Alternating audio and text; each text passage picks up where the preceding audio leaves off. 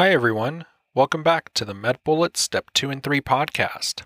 In today's episode, we cover the topic of conductive versus sensory neural hearing loss found under the ear, nose, and throat section at medbullets dot com.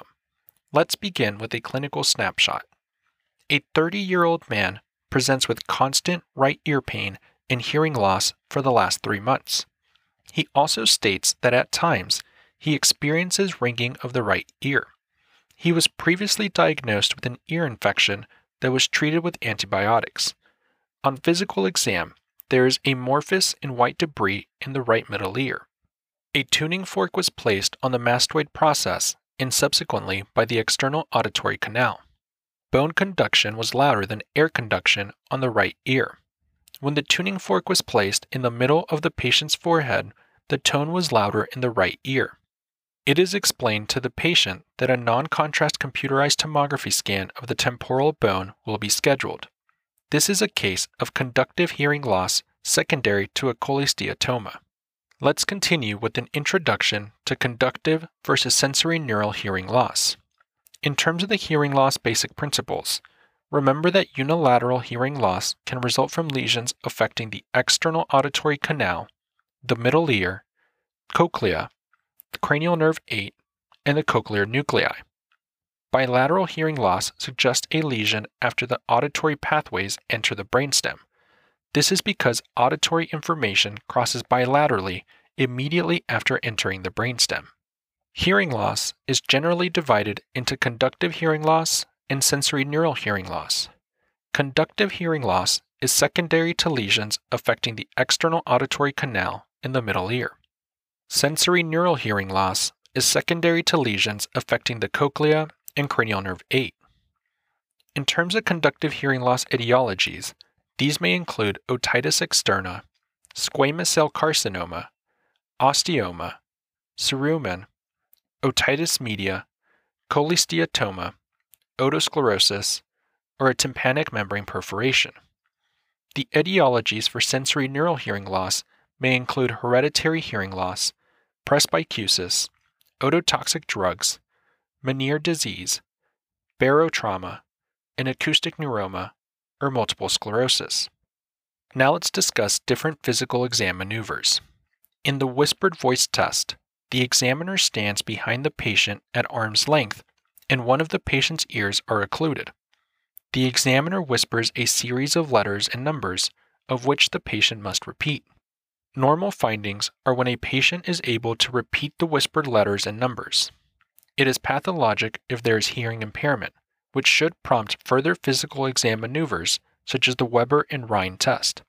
In the Rhine test, one compares air conduction to bone conduction. Air conduction is tested by placing the vibrating tuning fork by the outside of the ear. Bone conduction is tested by placing the tuning fork on the mastoid process. Normally, air conduction is more than bone conduction. In the Weber test, the vibrating tuning fork is placed in the middle of the patient's forehead. The patient is subsequently asked to say which side is loudest. Normally, the sound should be equal in both ears. Abnormal findings depend on whether there is conductive hearing loss or sensory neural hearing loss. In conductive hearing loss, the tone is louder on the affected side. This is because of compensatory mechanisms aimed at increasing the perceived volume of the affected side. In sensory neural hearing loss, the tone is decreased on the affected side. Other diagnostic studies include an audiogram. This is useful as a confirmatory diagnostic study in patients with hearing impairment that cannot be explained by obvious causes, such as cerumen impaction. Now let's discuss some more pathology. In conductive hearing loss, the bone conduction is greater than air conduction. This is because bone conduction bypasses issues involving the external and middle ear. In sensory neural hearing loss, air conduction is greater than bone conduction bilaterally, just like in normal conditions, but there is decreased hearing in the affected ear. Now that we've discussed the major points relating to conductive versus sensory neural hearing loss, let's walk through some questions to apply what we've learned and get a sense of how the topic might be tested. For the first question, consider the following clinical scenario. A sixty-eight-year-old man is brought to his primary care physician by his daughter for quote-unquote abnormal behavior that has progressively worsened over the last year. His daughter says that the patient does not seem to understand what is being said to him by his daughter or his wife. He seems to be more responsive to questions from his son, and during family gatherings, the patient isolates himself. Lately, the patient has been sitting much closer to the television and does not notice people are around him unless they touch his shoulder. He is able to care for himself without assistance. He has a medical history of hypertension and hyperlipidemia and does not smoke or drink alcohol. Neurological exam is notable for normal strength and sensation in the bilateral upper and lower extremities. Which of the following will most likely elucidate the diagnosis? And the answer choices are Choice one, an audiogram. Choice two, a Montreal Cognitive Assessment. Choice three, M R I of the brain. Choice four, Patient Health Questionnaire nine, or Choice five, urinalysis.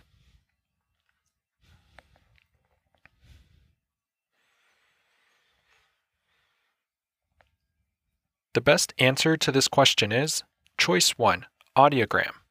This patient is presenting with presbycusis, which is difficulty hearing high-frequency voices, such as the female voice, and progressive social withdrawal. An audiogram helps to confirm the diagnosis. Presbycusis is a common cause of hearing loss in patients of older age. More than fifty percent of cases manifest before seventy-five years of age. Patients classically present with progressive and symmetric loss of high-frequency hearing over the course of years. This high-frequency hearing loss makes patients unable to understand what is being told to them, since high-frequency sounds contain consonant information in sentences. As a result, patients begin to withdraw during social events and have a difficult time hearing women more than men, due to the inherently higher pitch in women's voices.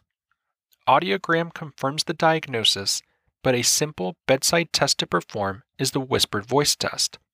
The examiner is at an arm's length behind the patient, one ear canal is occluded, and a short sequence of letters and numbers is whispered. The other ear is tested in the same way. Let's also discuss why the other choices are incorrect. Choice one. The Montreal Cognitive Assessment is a cognitive screening test to assess cognitive decline, such as in patients with Alzheimer's dementia. Alzheimer's dementia would present with forgetting upcoming events, mistakenly leaving the stove on, and getting lost in a familiar neighborhood. Choice two. M R I of the brain is useful in identifying mass lesions, strokes, or enhancement along the leptomeninges that may suggest meningitis. Besides hearing loss, the patient is otherwise neurologically intact. Given his age, his M R I may likely demonstrate generalized atrophy and chronic ischemic changes from his hypertension and hyperlipidemia. Patients would typically present with focal neurological deficits such as weak limbs. Choice three. Patient Health Questionnaire nine is useful as a screening tool for depression and its severity. The patient's social withdrawal is likely from his inability to understand what is being said to him. His ability to hear is further worsened with competing background noise in social gatherings. Patients with depression have a depressed mood and can have difficulty with sleep, interest, feelings of guilt, energy, concentration, appetite, psychomotor function, and suicidal ideation. Choice four. Urinalysis is useful in evaluating for urinary tract infections, which in the elderly can result in altered mental status. The patient is able to care for himself, and a urinary tract infection would not explain his hearing difficulty. Patients may have dysuria and or foul-smelling urine, along with altered mental status. Finally, a bullet summary. Presbycusis presents with progressive and symmetric loss of high-frequency hearing, and it is confirmed with an audiogram. For the second question, consider the following clinical scenario. A seventy-two-year-old man presents to his primary care physician with progressively worsening hearing loss. He states that his trouble with hearing began approximately seven to eight years ago. He is able to hear when someone is speaking to him. However, he has difficulty with understanding what is being said, especially when there is background noise. In addition to his current symptoms, he reports a steady ringing in both ears and at times experiences dizziness. Medical history is significant for three prior episodes of acute otitis media. Family history is notable for his father being diagnosed with cholesteatoma. His temperature is ninety-eight point six degrees Fahrenheit, or thirty-seven degrees Celsius. Blood pressure is one thirty-eight over eighty-eight. Pulse is eighty-four beats per minute, and respirations are thirteen breaths per minute. On physical exam, when a tuning fork is placed in the middle of the patient's forehead, sound is appreciated equally on both ears. When a tuning fork is placed by the external auditory canal and subsequently on the mastoid process, air conduction is greater than bone conduction. Which of the following is most likely the cause of this patient's symptoms? And the answer choices are: Choice one, accumulation of desquamated keratin debris. Choice two, eustachian tube obstruction secondary to nasopharyngeal inflammatory edema. Choice three, stapedial abnormal bone growth. Choice four, cochlear hair cell degeneration. Or choice five, endolymphatic hydrops.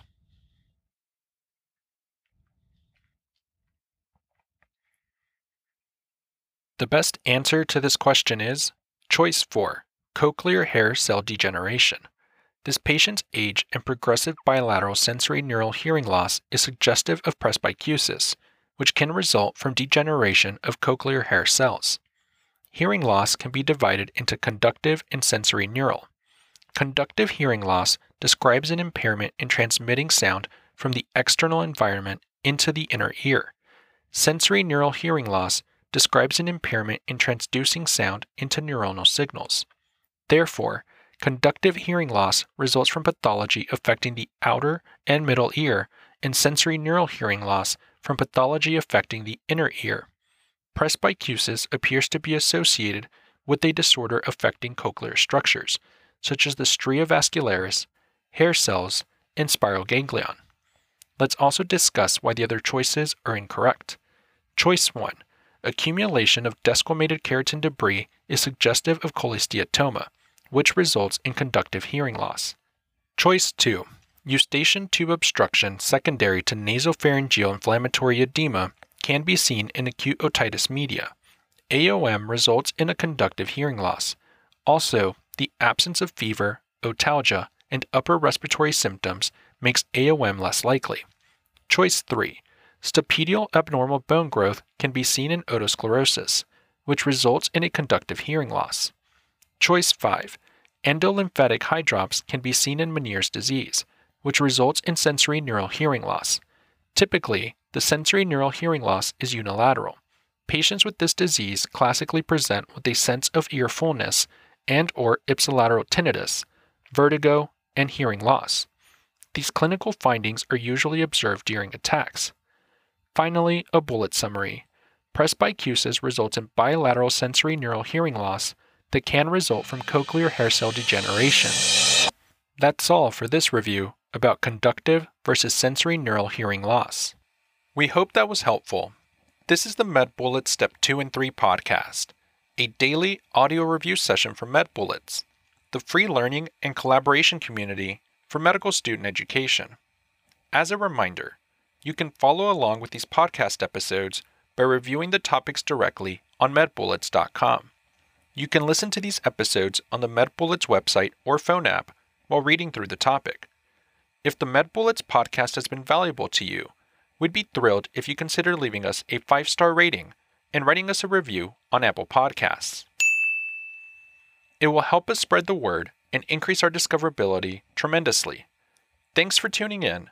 We'll see you all tomorrow, right here, on the MedBullets Step two and three podcast.